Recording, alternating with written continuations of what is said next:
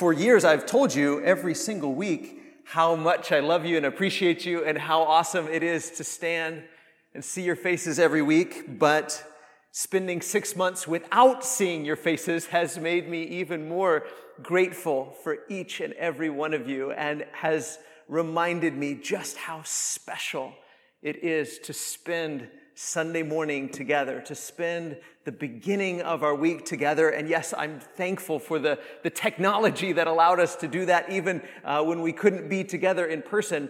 But I don't know about how your week was for the last six months, but my week was really weird. You know, I spent, I spent years kind of developing a workflow. I think we probably all do that no matter what our work is, no matter how our week goes. We sort of know this is what I do on Sunday. This is what I do on Monday. This is what I do on Tuesday. This is what I do on Wednesday and so forth. And we, we know this is how our week flows and this is what I need to do each day of the week. But during the six months, the past six months until three weeks ago, we started recording the Sunday morning service on Thursday so that it could all be put together and edited and look nice before it got broadcast on Sunday morning. And that way, all of us that were part of the service could be with our families on Sunday morning and worship. But that meant like Thursday became my new Sunday, and then Sunday was unlike anything I had ever experienced before because I sat on the couch and watched myself preach to myself. And, you know, it's just everything was weird and everything was mixed up. And my entire week, all of the workflows were sort of out the window. And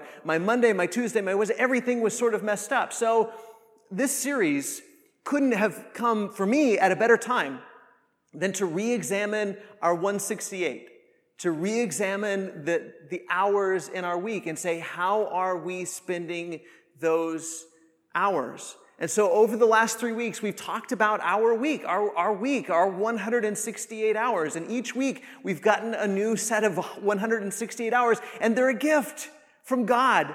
And then we get to decide how are we going to use those 168 hours. We talked about worship and how worship needs to be part of our 168 hours. Not just this one hour a week, but throughout the week, making time to sing and pray and reflect. We talked about how worship shapes the way we relate to God, obviously, but also to the world, creation, and to each other, and even to ourselves. And then we talked last week about how we spend so many hours of our week working and how that's not a bad thing. It's a good thing, and how in the Lord your work really matters. But, but today I want to talk about the fact that we can't spend all 168 hours doing. We can't spend all 168 hours doing. Some of those hours need to sp- be spent resting in what has already been done, right? Some of those hours need to be spent resting in what has already been done, enjoying what has already been done, enjoying the work that's already been done. And so we, we get to talk about rest this morning. You may think that, that's a, that's a fun subject. I do that pretty well, right? I do rest really well. But do you? I don't know about you, but I don't do rest really well. In fact, for me, and maybe for many of you, this subject is harder than the subject of working. Some of us work better than we rest. Some of us, for some of us, the idea of resting well, resting in the way that God teaches us to rest is even harder than working the way God teaches us to work. I heard a story this week about a photographer, you know, photographer that go to school and take pictures of the elementary school kids and do each one of their pictures. And that'd be a tough job. I can't imagine doing that. And, and each one, he'd kind of try to ask them questions to, to help, you know, set them at ease and help them to be still. And so he asked this little girl, what are you going to be when you grow up? And she said, tired. right? And is that the impression that we give kids? This is what adulthood is being tired, just being exhausted from one moment to the other? Is that the impression that our kids get about adulthood? That it's just exhausting, that we're tired all of the time. I saw this statistic this week only 14% of American adults set aside a day a week for rest. Only 14% of American adults set aside a day a week to say, This is my day to rest. And sadly, even when we stop working, even when we're not busy doing something externally, we're busy doing something internally, aren't we? We're thinking about what needs to be done. One time we were in Branson, Missouri, and we saw a guy do, like, he had a whole stage full of spinning plates. You've seen acts like that where they have like a little pole and they spin a plate and then they run over here and they spin another plate and they run over here and they spin another plate. And I think so often in my life, that's the way life feels, doesn't it? Like we're just trying to keep all the plates spinning. And even when we're sitting still externally on the inside, we're still thinking about all the plates that need to be spun, aren't we? And we're, worried, well, what about this plate? And what about this plate? And what about this plate? And, and somehow we've convinced ourselves that just by thinking about it, somehow we're keeping them spinning, right? And if I can worry enough about it, or I can think enough about it, or I can solve those problems in my head, then, the, then everything will be okay. And we're just exhausted because we're thinking so much about everything that needs to be done, convincing ourselves that somehow it's us that's keeping the world spinning, and it's us that by doing or by thinking about doing, by worrying about it, we're keeping everything from falling apart. And then there's these things, right? Then there's these things. And even when we're not doing something, these things tell us, oh, it's time to do something again. Here's something that you need to do. Get up. It's time to get up, or it's time to go to bed, or it's time to think about this, or it's time to buy this, or it's time to worry about that, or it's time to be angry about this other thing. And they tell us when to get up, and what to do, and what to buy, and where to go, and what to think about, and what we need to be angry about today. And we spend so much time doing going and thinking about doing and going.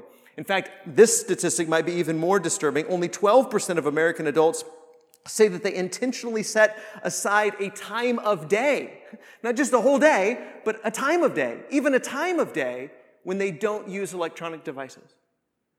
How about you? Is there any time where you're actually resting? Where you're not spending mental energy or physical energy saying, This is what needs to be done, and I've got to do this, and I've got to do that. And if I stop even for a moment, everything might fall apart and all of the plates will come crashing to the ground. Is there even a moment in your day, much less a whole day, that you say, Today is not a day for doing, or this, this set of hours is not a time for doing, it's a time for resting in what has already been done. We said last week, as we talked about work, that the creation week is a work week. And the reason it's laid out as a work week, I'm convinced God could create the world and the universe and everything in it in as much or as little time as He wanted to, right? I mean, God is God. He could have done it however He wanted to, but He chose to lay it out as a week. And our week is supposed to model His week because we are supposed to model Him we are supposed to reflect Him. And so our work week, our week, our 168 is supposed to reflect the one we are supposed to reflect. And after God spent six days creating and organizing and separating light from darkness, day from night, land from water, plants and animals, and He spent six days doing, He spent a whole day resting in what had already been done, resting in what he had done. And there's a word for that in Hebrew it's Sabbath, right? Sabbath. He spent a day Sabbathing. He spent a day resting in what had been done, ceasing from his work. Look at Genesis chapter 2, starting at verse 1. We're going to skip around a little bit more than we typically do on a Sunday, but I think I want, I want you to see all of these things. Genesis 2, verse 1 Thus the heavens and the earth were finished. like that word, finished. And all the host of them. And on the seventh day, God finished his work that he had done. And he rested on the seventh day from all his work that he had done. So God blessed the seventh day and made it holy because on it God rested from all his work that he had done in creation. Long before Moses ever gave the Ten Commandments or the law to the people, a day of rest was worked into, woven into the fabric of creation. It was part of the rhythm of the week that is part of the DNA of human beings. The need to stop doing and rest in what has already been done. And God took this seventh day, we call it Saturday, right? And God took this seventh day and he made it holy. He made it holy. Holy means different, unusual, not the same as every other day. Every other day is a day for doing, and it's good to be doing. It's good to do things with God and for God, but there also needs to be a time that's not for doing. It's resting in what has already been done. So when I think about Sabbath, when I think about rest, some of the words that come to my mind are complete, accomplished, whole, filled, done, satisfied enough. Isn't that what Genesis 2, verses 1 through 3 reflect? God was done. The week needs an ending point. Otherwise, it just goes on indefinitely. And we've convinced ourselves that that's reality.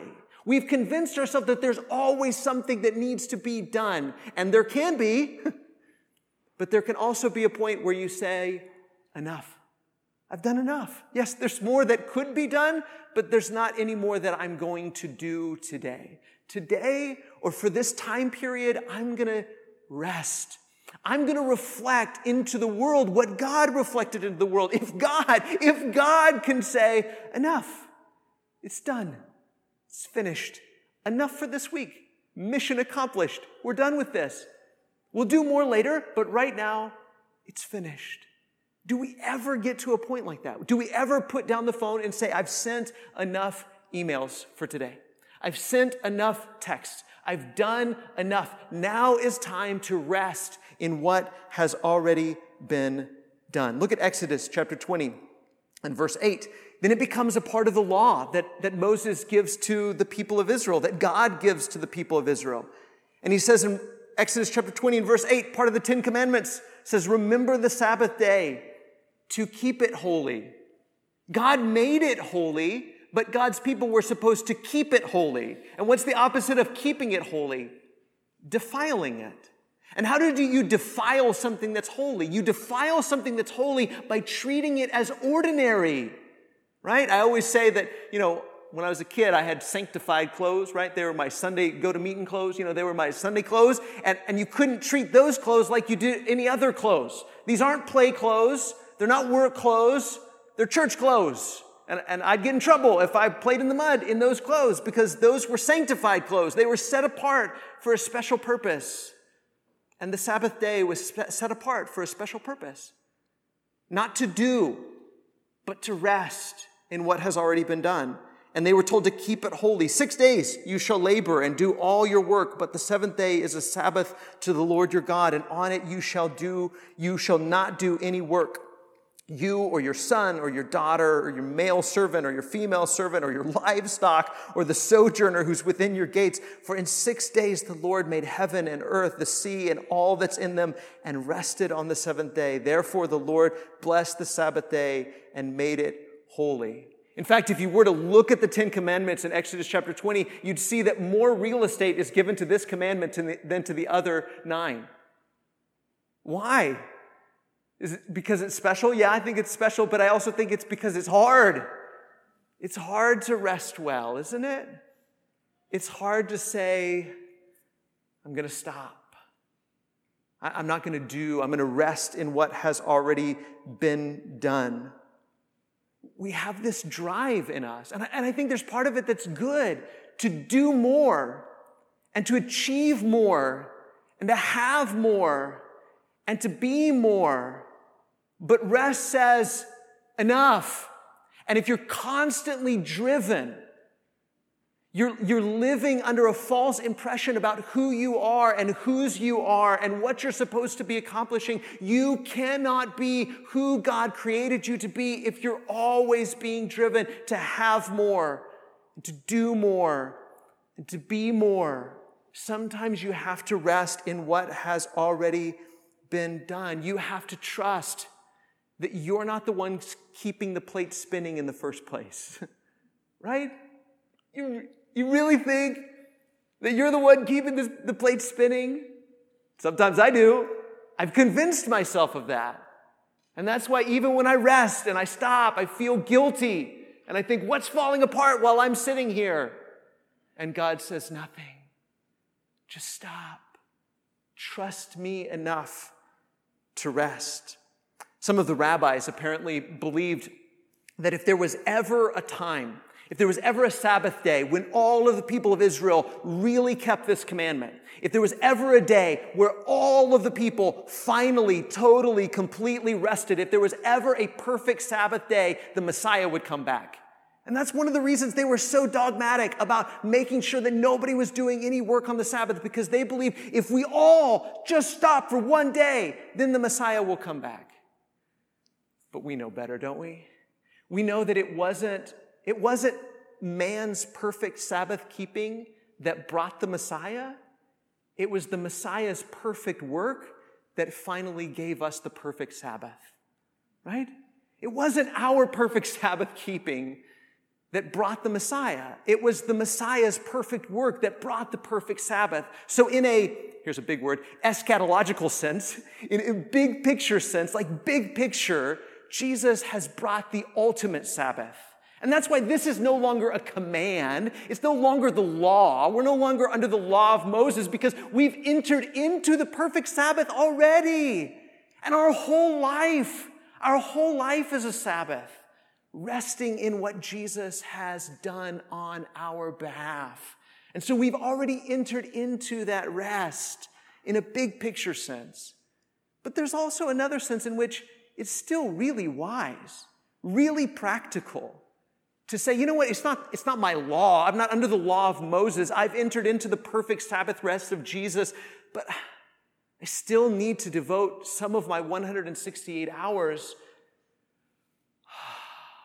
to just breathing and just being and just resting in what has already been done. Look at Mark chapter 2 and verse 27 when Jesus was criticized for the fact that he and his apostles were walking through a field and picking grain and eating them as they walked on the Sabbath day. And people were like, ah, you're, you're harvesting on the Sabbath. And Jesus said this He says, The Sabbath was made for man, not man for the Sabbath. Rest is a gift. This is a gift.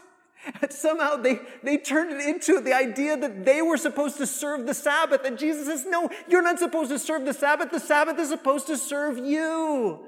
This was a gift from God.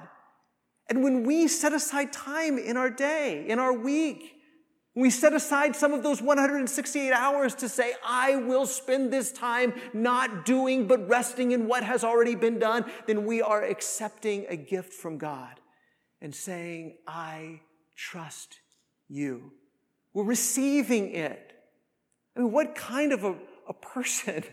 You, you know what it's like to give somebody a gift and they look at it and they say, I don't know if I'd ever use that. I just, yeah, I don't like that very much. I, you're like, how kind of ungrateful person are you? You don't say that about a gift somebody gives you. You appreciate it, you enjoy it, you receive it. And yet when it comes to rest, look at how we treat it. Oh, I don't have time for that. I'm too busy. I'm much too busy for that. I, there's no way I can make time to rest. No, stop. This is a gift from God. And accepting it means you trust Him.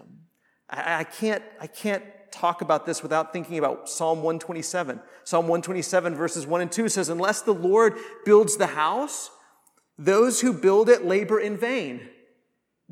Do you, you really think that by your own power and strength you built that? Do you really think by your own power and strength that you're the one keeping all the plates spinning? Do you really think that? I do. I confess. Don't you? Sometimes we convince ourselves it's us. We're the one pushing the boulder up the hill. We're the one keeping the world spinning. We're the one keeping all the plates in motion. We're the one doing all of these things. And the psalmist says, No, unless the Lord's working with you, you're just wasting your time. It's all in vain. Unless the Lord watches over the city, the watchman stays awake in vain. It's in vain that you rise up early and go late to rest, eating the bread of anxious toil. Eating the bread of anxious toil. How many of us have eaten that? I've eaten plenty of that. How about you? Anxious toil. I got to keep going. I got to keep doing. I got to I got to have more. I've got to do more. I've got to be more. I've got to do this and I've got to do this. And don't you know if I ever sit down and stop and stop worrying and stop thinking, the whole world's going to fall apart. We can see that, can't we? Right now in our tension-filled, anxious-filled world, we honestly think by us worrying about the election, we're actually changing the way things are going to happen, right? Like, I got to worry about this. I've got to worry about what's going to happen with this and what's going to happen with that. Do you? What are you fixing by worrying all the time?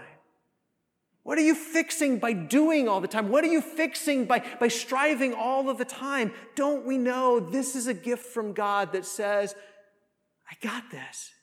And even when you're working and even when you're doing, it's me that's working with you and beside you and for you. If you're working on your own, it's all in vain anyway. And so he says here, and I love this, for he gives to his beloved sleep. Sleep. It's a gift. It's a gift that God gives us. We're not really accomplishing, when we're working, we're not accomplishing anything on our own. It's only by the power and the strength that God gives us. And when we rest, we're admitting that. We're admitting there is a God and I'm not Him, right? I'm not God, but there is one and He loves me and He gives me sleep and He gives me rest.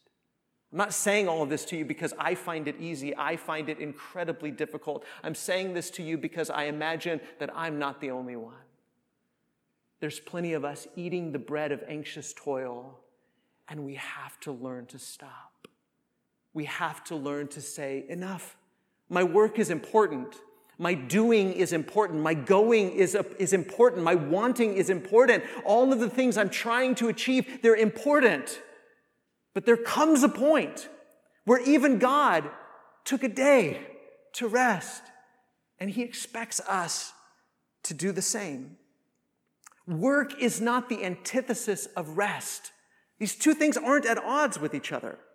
That's what we're saying in this whole series. Worship and work and rest are all partners in a balanced week, right? Work and, and rest are not at odds with each other. What's at odds with rest are things like worry and impatience and greed and pride. Rest is a rejection of these things. Rest is a rejection of pride. Rest is a rejection of greed. Rest is a rejection of worry. To say, I trust my Father. We rest because we trust. We rest because we trust. We trust that with God, what has already been done is enough. Isn't that good? With God, what has been done is enough. And sometimes we need to just say that. It's been a busy week. And yes, there's more that could be done, but this isn't a time to do it. This is a time to rest in what has already been done. Sometimes we have to say, I have enough. I know our world says you've never had enough, right? If you turn on the TV, that's why TV sometimes, or social media or whatever, is at odds with Sabbath, is at odds with rest. And that's why if you're really to rest, you got to turn off commercials because commercials are designed to make you anxious. They're designed to tell you you don't have enough. You need more. You think your life is broken? Well, here's our product, right? You don't need it. you don't need it. Sometimes you have to say, I have enough. I am enough. I've done enough. And yes, next week there'll be more to do, but right now I'm going to rest in what has already been done. That's what, that's what baptism is. Baptism Baptism is a resting in and an entering into the Sabbath rest, the eternal Sabbath rest of Jesus, to say, I trust in what has already been done. And then we need to work and weave that into our week as well, where we spend time, where we turn the phone off, we turn the TV off, and we stop doing and we rest in what has already been done. And all of us, I think, struggle with this. And we have to help each other with this, don't we? And encourage each other. So, in just a moment, we're going to stand and sing a song. And, and while we're singing, or afterwards when we dismiss, there's going to be a couple of elders at the information desk. And this is an invitation to let us pray with you, let us help you. If you're ready to be baptized into Jesus, whatever need you might have. But, but as we go from here, let's all respond to the invitation. Because every week you have an invitation from God to work, yes, to worship, yes, and also to rest, and to rest in what has already been done. So, if while we sing this song, if we can help you, visit with the shepherds at the information desk, and as soon as this song is done, we'll, we'll close with a prayer. So, let's stand and sing this final song.